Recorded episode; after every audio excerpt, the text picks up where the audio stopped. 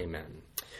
All right, guys, uh, if you notice on the top of your handout there, kind of the seventh, if we would, character uh, quality that we want to talk about this morning, which again I think is kind of one of these foundational components uh, to all of us trying to, to man up and to embrace the manhood that God intends for us rather than the picture that the world gives to us of what it means to be a man uh, is this subject this morning I want to address of honor. And I think that a major component, again, to building a, a stable and an inspired course, and that's the heart behind this, building into you guys' lives as young men the ability to have a stable and an inspired course is developing the quality of being a man of honor. And so that's what I want to kind of spend our time talking a little bit about this morning.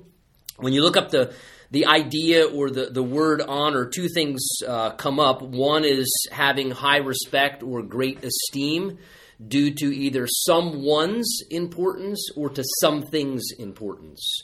So if someone is important or if something is important, we should show high respect and great esteem towards that. That's one idea of honor. And the other idea of honor is just an adherence to what's right. So it's when you know there's a standard of proper conduct or an appropriate way to behave or conduct yourself uh, that's also the same idea of honor to be able to, to demonstrate honor. So the idea here is we want to both be a man of honor in how we conduct ourselves uh, in an honorable way, and we want to show proper honor where we should, where things are important. So, for example, obviously things like showing honor towards God, uh, showing honor towards those in authority, showing honor towards women, towards ladies. Again, this is kind of that idea of showing honor where honor is appropriate. And as we talk about the subject of honor this morning, if I can kind of put another word in your head, sort of a key word, I would say connected to that, a key word would be the word respect.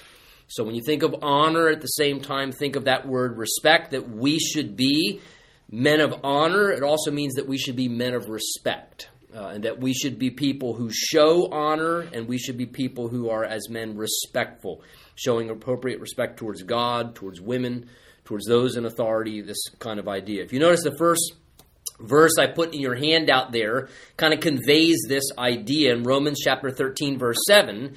Notice there it says that God commands us to give to everyone what you owe them, respect to whom respect is owed, honor to whom honor is owed. So when we talk about this idea of something being owed, what kind of picture does that convey in your mind? If you owe someone something, what, what does that mean?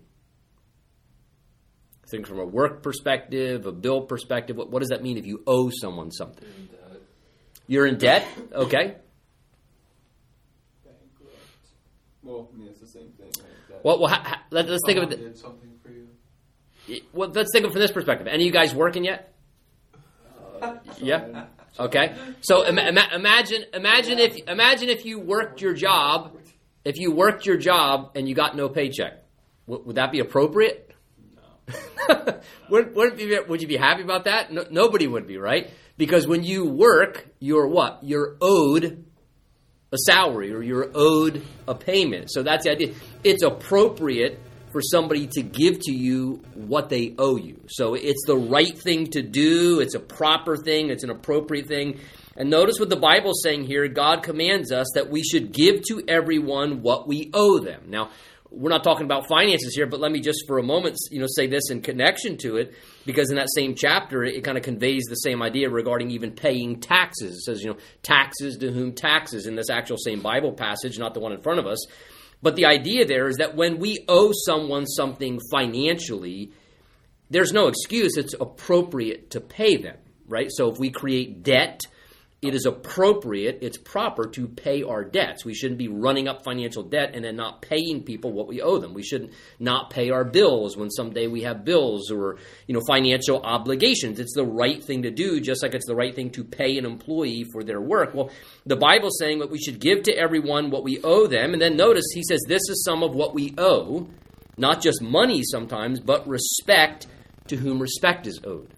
So the Bible says that we have a debt or an obligation towards certain people to pay them respect and honor to whom honor is owed. So some people, they deserve our honor Uh, it's appropriate to give to them respect, and God wants us to know that and to have that attitude. And I think that's really, really important, guys, because we live in a day and generation where we watch stuff going on and we see the way people behave in society and what's promoted through social media. And I can tell you one thing that really makes me sad uh, is it seems like there's a lot of very disrespectful people. Would you agree with me on that?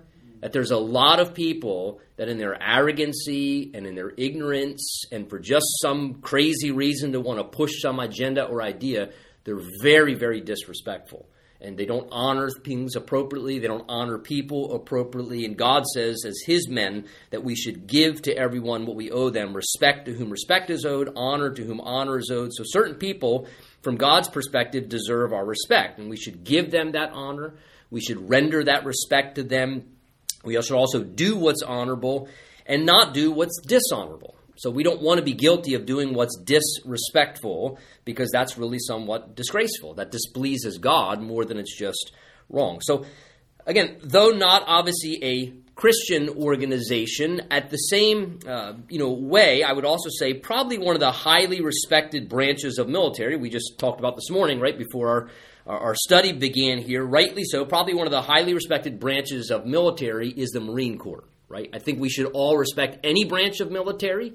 Uh, quite honestly, I'll just share my personal opinion. It makes me sick when I see people not, you know, standing for the national anthem and showing any disrespect towards those who are willing to go and, you know, put their lives at risk and enter into combat and do things to defend our country. I think it's absolutely despicable. Uh, when people dishonor and disregard those who are serving in our armed forces. But uh, I think a highly respected branch of the military is the Marine Corps.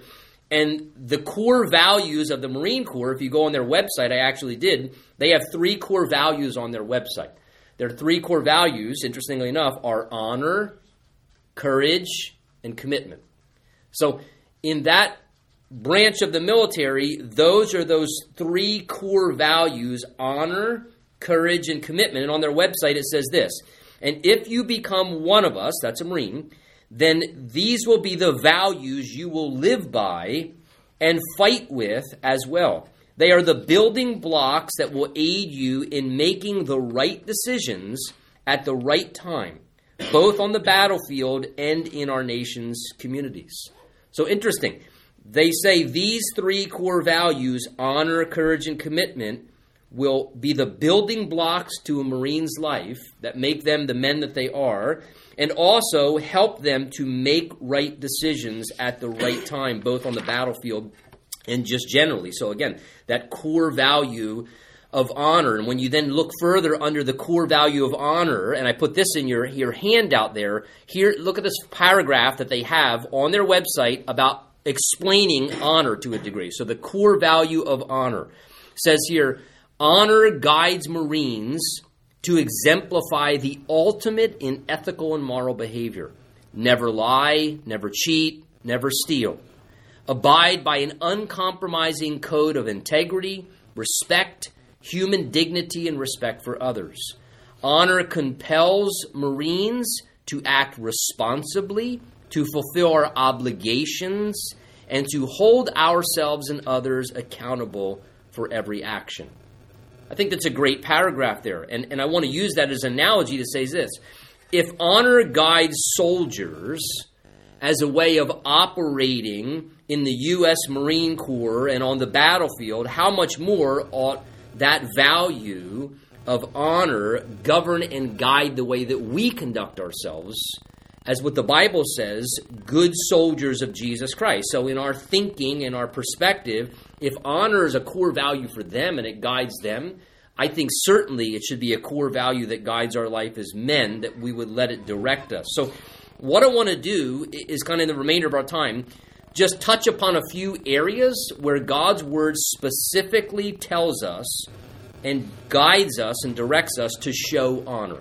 Uh, seven things, and I kind of put some verses there just to support that, but I just going to kind of go through seven areas or seven individuals or people groups, if you would, that God says, Look, I want you to show honor to these particular individuals because of their importance. And the first and foremost one which is an area where we should show honor and exhibit respect towards someone, which is pretty much the obvious, is we should show honor and respect toward whom? God. Toward God, right? Absolutely. In fact, can, can you read that? The, you have 1 Samuel 2.30, I believe, in your notes there. Can you just read that simple but nice and loud for us? The Lord declares, Those who honor me, I will honor. Right. God says to us very clearly, if you, and this is a very interesting thing about God says, if you honor me, then I'll honor you as a person in your life. So let me ask this question this morning. What does life look like to live in a way to honor God? No right or wrong answer. You guys give me an idea or two. What, what would it look like to live a life that honors God, that honors the Lord? What comes to your mind? If somebody said to you, How do I honor the Lord? How do I do that? What would, what would you give to him as counsel? Well, try and live by his laws on a daily basis. Okay, fantastic. So live by the word of God, right? Because that's God's way, that's God's will, it's God's instruction to live by that. It's almost like living by the the code of conduct in the book of honor, right? Right? That's very great. Absolutely. I was going to say, uh, so love and respect people. What, why would you say love and respect people? Because that's the second greatest commandment. Fantastic, right? Because that's something that matters to God, right? Well, God so says love God, and then the second thing is love. love people, absolutely. So in some ways, we could fairly say, and maybe we can take that as a way to kind of transition and move forward. One of the best ways we can honor God is to actually utilize His Word, what you're referring to, Quinn.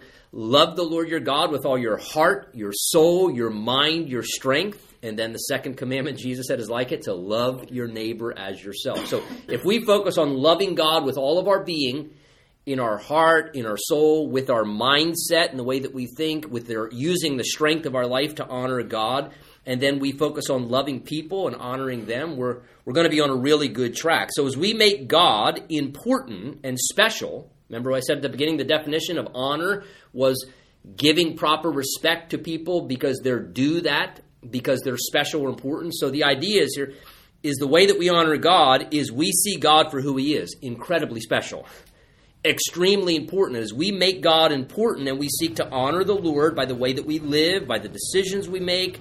God promises as a reward that He will honor us in different ways. So I don't know about you, but I would prefer to have God honoring my life, doing things in my life that are going to honor me, to bless me, to help me, doing those special things that are needed and helpful. And again, the Bible in many, many places indicates that to us. Jesus said himself in John 5 23, it's in your notes, that all should honor the Son just as they honor the Father. He who does not honor the Son doesn't honor the Father who sent him. So Jesus commands us to honor him and to honor the Father. And then some of these other verses just indicate that same reality. 1 Timothy 1:17 says, "Now to the King, eternal, immortal, invisible, to God who alone is wise, be honor and glory forever and ever. Amen." And those other verses that I put in there, Revelation 4 and Revelation 19, are verses where you'll notice it tells us that around the throne of God in heaven, people are speaking and praising God, saying, You are worthy, O Lord, to receive glory and honor and power. Now, that's a really insightful thing. That tells me this that in heaven, where people are no longer living in bodies of flesh like we're in right now, and these bodies are sinful and they're weak, and that's why sometimes we're selfish and we make mistakes and we do things that we shouldn't do. Uh, and we can even be disrespectful not only towards people, but we can be disrespectful towards God and dishonor God. That when we get to heaven and you're in that perfect realm and you have a glorified body, one of the things that you will recognize constantly is how worthy God is of being honored, of being respected. Because around the throne of God, they're giving to Him continual honor, which shows me that should be what I'm aspiring towards that I should live a life where my foremost concern, my primary desire is, you know what, above all else, my first priority every day is to try and honor God. From the moment I get out of bed in the morning until the moment I lay back down to go to sleep at night, my primary goal is, Lord, help me to honor you today. In what I do, what I don't do, and the way that I interact with people, and in all things, Lord, help me to honor you and to bring glory to you. So that's an obvious one. The Lord says, Honor me and I'll honor you. Here's a second area where the Bible specifically commands that we should exercise honor, and that's this area, is honoring our parents. And I put two verses there where God specifically says that. Can somebody read for me Exodus 20, verse 12? Exodus 20, verse 12. Somebody read that one. Honor your father and your mother, that your days may be long upon the land which the Lord your God is giving you. Right. And there's Exodus chapter 20. And does anybody know what's specifically in Exodus chapter 20? The, what is it? Through the yawn, I got to interpret it. It was like speaking in tongues or something. Yeah. The Ten Commandments, right? So what we call the top ten, right? The Bible's top ten, the Ten Commandments given to us there. One of the things that God gives to us there is honor your father and your mother. And interestingly enough, uh, it, it's on the top end of the commandments that speak about the way that we relate to one another as people. The, the first uh, four of the Ten Commandments are about honoring God directly, you know, having no other gods before Him, things of that nature. And then when you get to the second half of the Ten Commandments, the second half of the law, then it's, you know, do not steal, do not murder. Again, these ideas there of, of the way we treat people. And the top one in that list there is showing honor towards our parents. And again, that can happen in many dif- different ways. Again, just the idea there is that despite the dynamic and even the relationship, that because of who they are, God asks us to render a degree of honor towards them, a degree of respect. Uh, and sometimes that's easy. Sometimes that may be a little bit more challenging, but the idea is is we may not even necessarily be honoring them because of who they are, or how they treat us or behave towards us as a person. That's that's irrelevant. The idea is that because of who they are in the position they hold in my life, I should at least give proper honor to them. I should at least show a degree of respect to them that they, they they're owed that. The idea is, and that's repeated in the New Testament and expanded in other ways. He says Ephesians six there in your notes, children obey your parents in the Lord, for this is what right. So he just says it's not a questionable thing. It's a right thing to do. Honor your father and mother, which is the first commandment with a promise that it may be well with you and that you may live long on the earth. You notice that God attaches to honoring our parents this idea of life going well with us. God says, to the degree that you seek to honor your parents, He says, life will go well for you. It will go better for you. Now, the opposite can be said true. To the degree that a person dishonors their parents, right, becomes disrespectful towards their parents' authority, and just kind of you know dismisses that and seeks to be rebellious or disrespectful at times, God says you're just going to make your life more difficult. It's not only wrong, you're just going to make life more difficult. And, and you know this is a unique stage of life for you guys because you're kind of transitioning from you know childhood into adulthood, and it's like you're just getting ready to cross the finish line, right? So eh, I, I look at parenting like this. I have three adult daughters, and they're all adults now. But when, when kids are first born, when my kids were first born, it was all about complete control. It was about authority. When they're one years old and two years old, I'm not going to reason with them. You don't reason with a toddler, just like you don't reason with a terrorist, right? So you, you don't reason with a two year old. You, you take control, you're in authority. So when a child is young, it's about complete authority and control. They don't get options, they don't get choices. But then as life progresses and they start understanding more and they can talk, then you work through a process where it goes from complete control to ultimately giving to them counsel. You know, at this point in my daughter's lives now, they're adults.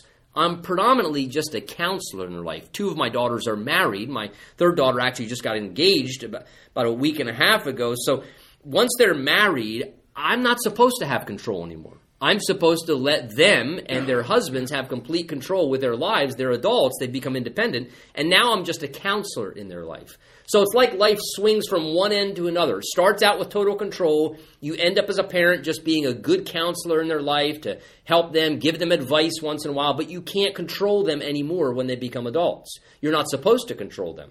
In fact, that's a part of the accountability one of the things, honestly, that goes along with the privilege of making your own decisions is also the responsibility for your own decisions, right? You know, so there are many times when I would, you know, jokingly say to my daughters, listen, I'm just trying to help you, but I promise you, as soon as you turn 18, I'll let you get arrested. Now, there was nothing they were doing that they deserved to get arrested for, my, my daughters thankfully love the Lord and were, were you know very faithful to serve Him, and thankfully didn't you know derail in any way morally or spiritually. They they walked with the Lord as they are to this day. But I wanted them to understand that reality. Look, I'm not trying to control your life or make your life miserable. I'm trying to help prepare you because as you've gotten older and older, I'm controlling what you're doing less, and I'm kind of offering you counsel now and saying, okay, here's my counsel, but you're getting a little bit older. I'm going to let you make that decision there. I'm going to give you the freedom to make that decision, but you're going to be accountable for that decision and you're going to have to bear the weight of that. But what I did expect from them as that process unfolded in their life was at least the fact that they recognized that as they were still under my roof and I was still paying for the food in the refrigerator and keeping the lights on and paying for the mortgage and taking care of them, that until they were able to do that independently, what they at least owed to me was respect. That makes sense? And I just want to encourage you guys. It's a challenging process. And I think all the more, it's probably more challenging as men because as men, by nature, you're decision makers. By men, you're more naturally inclined to become independent. But I just want to encourage you until the day you transition fully out the door and you're paying the bills and you're taking full responsibility to put your own food in the fridge and to set up your own you know, independent household, as you still live under your parents' roof, God's word to you would be still show respect. Continue to honor your parents, honor the authority that they have. It's their household. And the more you honor and respect your parents, even if it's challenging to, I tell you guys, life will go way better. God will bless that and He'll bless you for doing that. So we should show honor to our parents.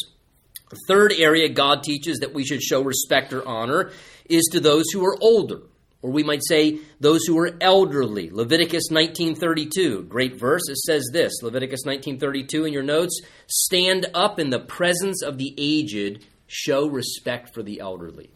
That's just good counsel there. We live in a generation where a lot of people are very disrespectful, and we live in kind of a, a society where, where people see certain people as expendable.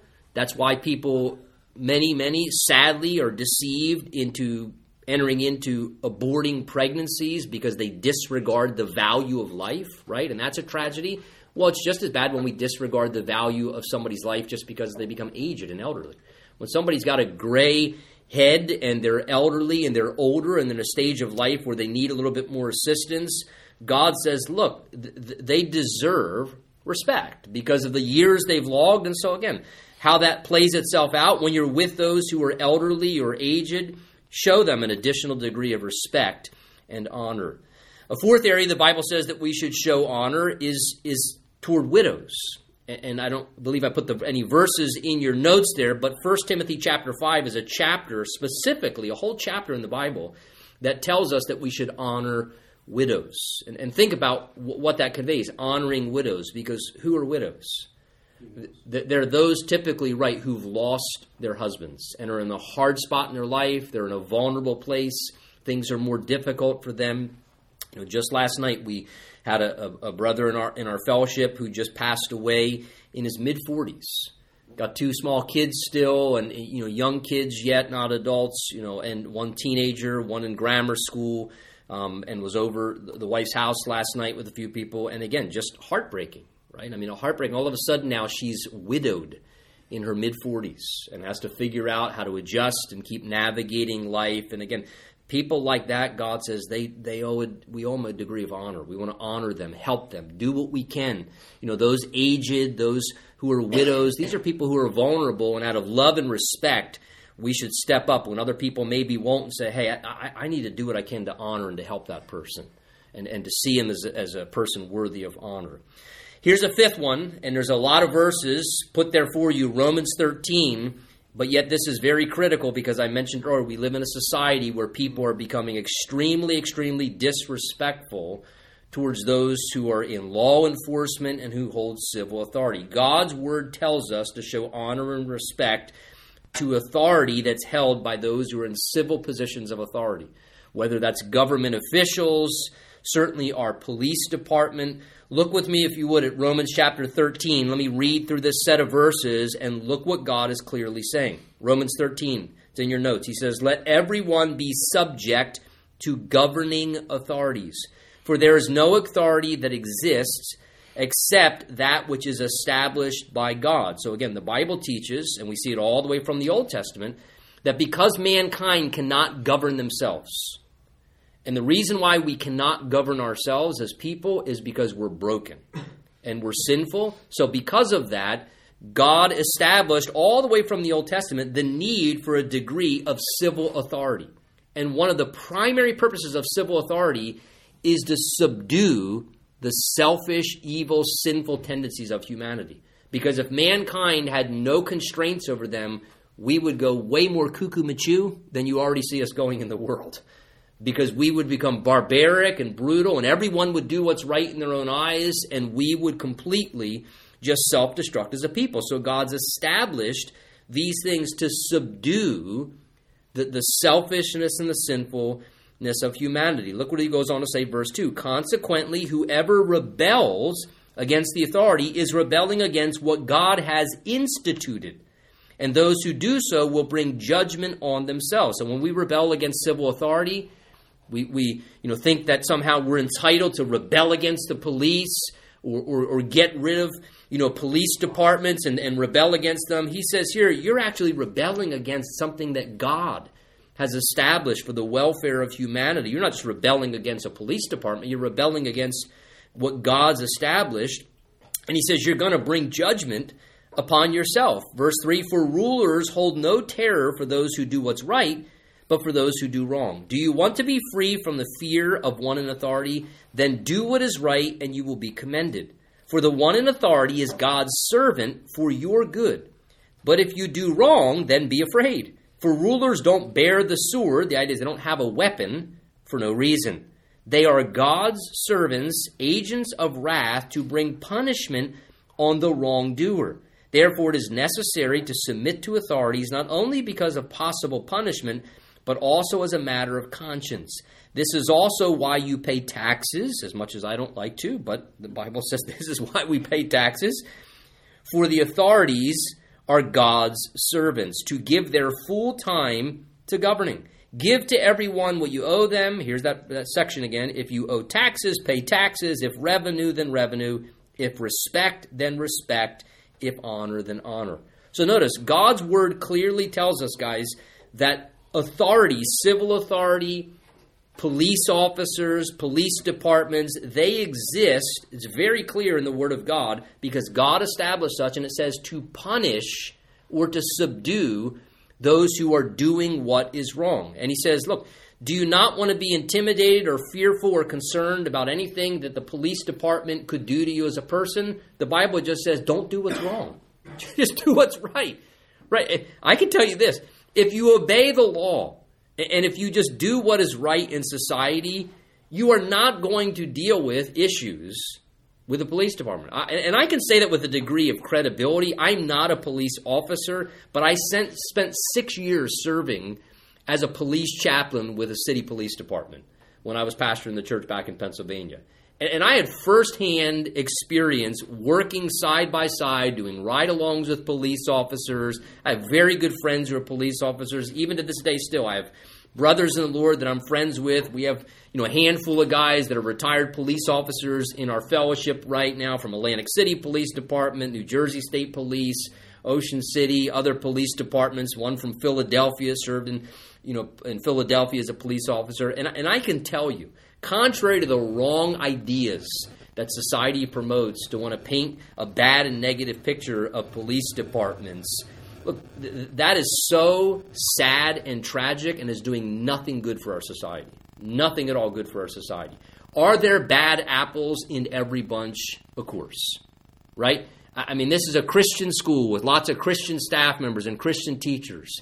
But I could venture to say, and though I'm not a prophet, I could venture to say that here and there, probably a bad apple comes through the staff of Atlantic Christian School, right? Because you can have a, somebody who becomes a bad apple as a school teacher. You can have lots of great attorneys and then have some bad attorneys. You can have great medical doctors and you can have a corrupt medical doctor, right? I mean, you can have somebody bad. So I'm not diminishing that periodically there may be a police officer here and there that abuses their authority or is just somebody who's not in the right place, right? You can have that in every subculture that exists.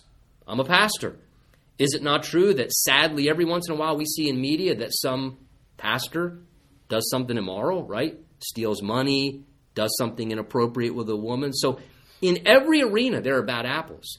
What we don't want to do is indicate, oh, because just there's this one example or this example, let's inflame that and all of a sudden say every pastor's corrupt. Let's defund all the pastors. Let's get rid of all the doctors. There's a corrupt doctor. Let's get rid of all the doctors. Oh, there, oh, there's a one example. Looks like the police did something bad. We don't need police departments. Do you see the? I'm going to use this word stupidity of that. I use that word a lot. Yeah, no. It, it's just it's just insanity. And so I just want to encourage you guys, as nine young men, as men who are going to live in the culture, recognize what God's word says about authority and respect those in authority. Give, uh, listen, they wouldn't even have a job if people didn't do what was wrong. Seriously. There are times when I would show up together with a police officer to a situation, and I literally would hear police officers say at times, listen, if nobody was doing anything wrong here, we wouldn't even have got called to this address. In other words, they're saying, we don't like showing up and having to address situations. If everybody just behaved, we wouldn't even have a job. So the very reason for their existence is because we need them to do what we do. And I'll tell you this when a crisis happens, all of a sudden you're going to be glad you funded the police. When, when a bad guy is doing something bad, you're going to be really thankful there's somebody who's got a badge and some authority and a gun and enough courage to stop people who are doing wrong and evil and corrupt things for the welfare and safety of you and I and all those who are the innocent victims in those situations. So, again, God's word is very, very clear that they exist for a purpose, and we really, guys, we, we should let's be voices and advocates to honor those who are in these kind of places, you know, our police officers, our, our military personnel, people who do these kind of things. This is a noble thing. And it's sad because the, the ideas that are being projected in our culture are going to cause a lot of people, and even I believe young guys like yourself, to not even want to go into those fields because they're going to say, I, I don't want to do that now because society hates people like that. Uh, and that's a really, really sad thing because we need people who do those noble things. All right, one other area the Bible teaches before we kind of get to a tie in here to be respectful and considerate is just to be respectful and considerate towards each other. Romans 12:10. Look what it says there. Be devoted to one another in love and honor one another above yourselves. So the Bible teaches that out of love for just each other, that we should seek to honor one another by being devoted to each other. So the idea there is, I, I just picture in my mind, you know, that you see each other as comrades. Uh, and, and that at times you honor one another, and out of brotherly love, you're devoted to each other. That if one of you is going through a hard time, that you show due respect to say, hey, that guy's going through a tough time, and, and, and I need to be a friend to him right now, and I need to be a comrade and honor him as a, as a brother.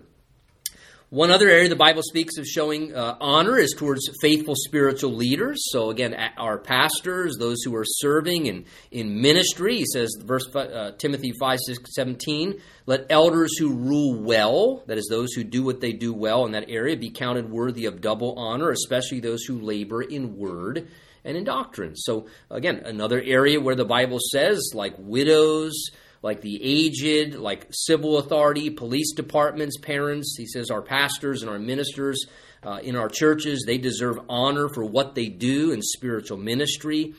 And, and then here's kind of the final area that I want to kind of really tie up together with you guys, and hopefully that just kind of really resonates in your mind because I think it's really, really important, and especially the, the stage of life where you guys are at, is that God's word commands us as men to honor our wives and to respect and honor women just generally. That is, that as men, that we would treat ladies with respect, that we would be gentlemen, that we would treat them like a lady, that we would respect their purity, that we'd respect their vulnerability as ladies, that we would never try and manipulate them because they're weaker emotionally or to get something from them. We want to get out of them selfishly, that we would cherish them as special and show that you care for them through kind acts of servanthood and tender treatment. Ephesians 5 tells us this as husbands, and one day I believe, obviously, many, if not all of you guys, will be husbands.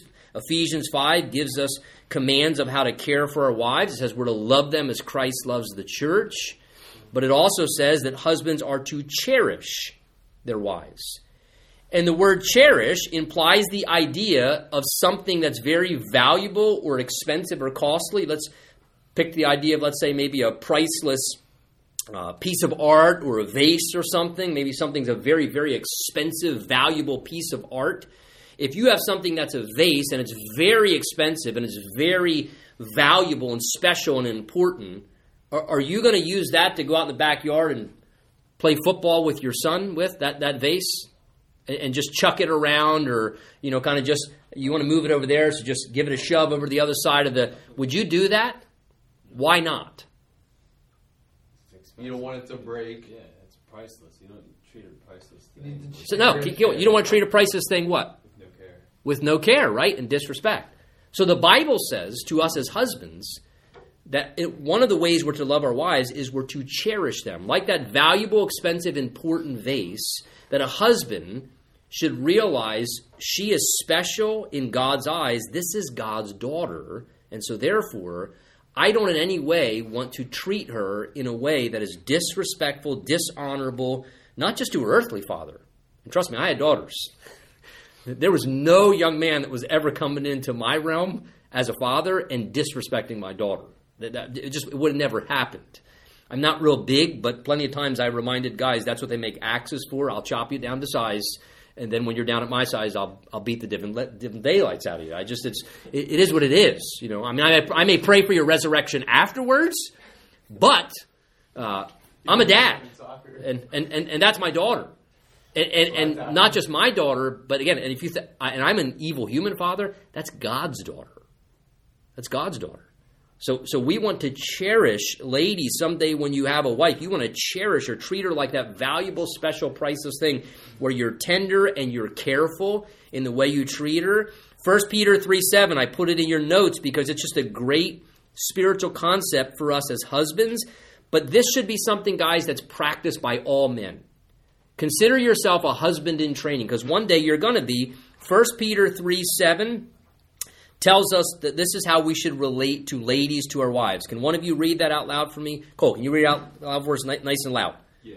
Husbands likewise dwell with them with understanding, giving honor to the wife as to the weaker vessel, and as being heirs together of the grace of life, that your prayers may not be hindered. Right. So, so look what God conveys here. God says to us as husbands, and let's just use this practically as men, because we're husbands in training if we're not husbands yet, and we're already relating to ladies around us, as you know, friend relationships, potentially a dating relationship, whatever the dynamic may be.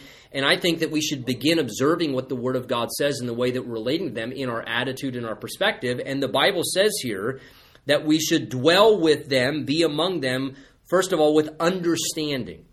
The idea is that we should seek to try and understand not just women generally, but my wife is someone unique personally beyond that. And out of love for her, my job and my role as a husband, and I tell in premarital counseling guys who are engaged this all the time, I always say, look, your wife is not just going to be a woman generally. It's not just about trying to understand women. That, that, that's one thing in and of itself that has a degree of complexity because they're not, men and women are completely different, right? My wife and I are completely different. We have two things in common Jesus and three children. That's all we have in common. Other than that, we're vastly different, but that's why we work together well for 27 plus years because we're we're comparable helpers. We work together well. We have complementary strengths and weaknesses and we're a good partnership together. But I have to realize it's my job to know my wife personally because my wife is not like this lady over here and this lady over here. My wife is who she is, and, and she is my lifelong research project. So it's my job to know her so that I can properly love her and relate to her. And guess what that takes? Time. It takes a degree of commitment and dedication. It means I can't be working all day long and then tinkering on a motorcycle the rest of the evening and then going out and golfing and doing that and completely just ignoring my wife. Why bring home a paycheck? Mm, I, just I, I need to know my wife and to spend time with my wife and understand my wife so that I can love her properly and relate to her properly. And we don't want to neglect that important role of giving time and proper attention. You know, it's, it's amazing to me. The, the same guys who sadly will like ignore and reject their wives, they'll polish their motorcycle for hours and wax their cars. I mean, it's amazing the dedication that we'll give to things that we think are what? Worth it. worth it and important, right? If God blesses you with a lady in your life, guys, that is the most valuable, precious, wonderful thing. And, and don't dismiss that. Show incredible honor towards that. Seek to be an understanding person, not just to them as a, as a, a female, but to understand them as a person so you relate to them properly. You know that how they're different than other people. He says, giving honor to the wife, as to the, notice he says in our verse, to the weaker vessel. Again, God's word does not have a problem saying there is a delicateness to a lady that is different from a man.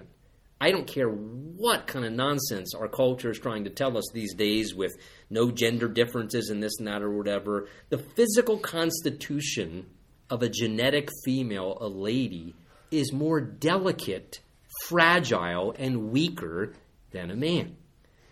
Uh, the emotional constitution. My wife emotionally is more delicate and fragile, and it's more difficult for her to bear certain things mentally and emotionally. I'm not talking about smarts, I'm talking about just to bear heavy things, you know, heavy loads. So, because of that, I treat my, my wife that way. To me, it's just called, we, we would call that being old fashioned. I don't call it old fashioned, I call it being biblical. So, a- as a man, I'm not going to expect or ask or want my wife to do things that I should be doing as a man in my masculinity.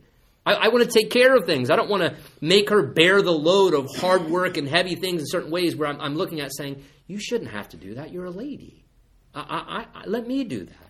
And, even in the way that I treat her, there are times I try and shield my wife and protect my wife in a way where I try and just protect her from heavier things in her life. And as men, I want to encourage you to do that. See ladies in a way where it's not an issue of you're inferior to me, and that, that's where we're wrong. When we think it's superior and inferior, the Bible doesn't teach that. The Bible teaches equality. But what the Bible teaches is men are supposed to be leaders, and leaders, as we've talked about before, are what? Servants. And so we should be the greatest servants saying, Look, I'm going to bear the heavier load because I want to serve her. She's a lady. I want to treat her properly and shield her from heavier and harder things. And notice again, and perhaps earlier you're thinking, man, that's really intense to say about your daughters, but look what God says at the end of 1 Peter 3 7. Treat ladies honorably, with understanding, as a weaker vessel, as heirs of the grace of life. And what is God's caution? That what? Your prayers. Ouch.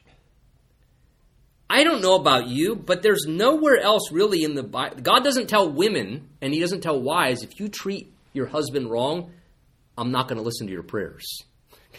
God doesn't tell my wife that. It's nowhere in Scripture.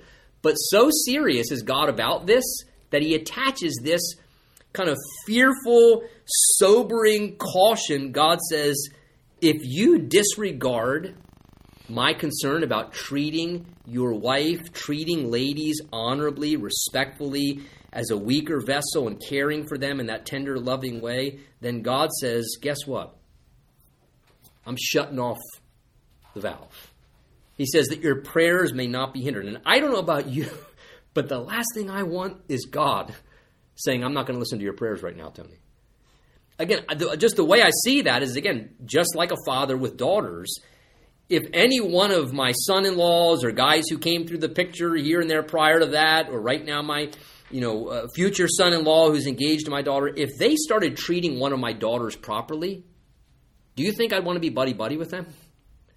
Do you think if they treated my daughter horribly as a father and then said to me, "Hey, by the way, Tony, can I also borrow ten bucks?" Or I mean, you think could you do something to help me out?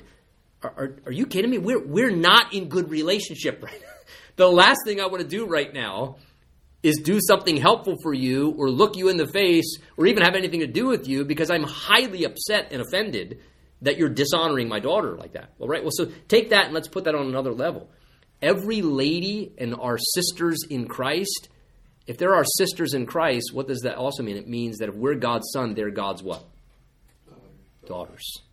So always remember that, guys, in regards to how you relate to ladies your whole life long.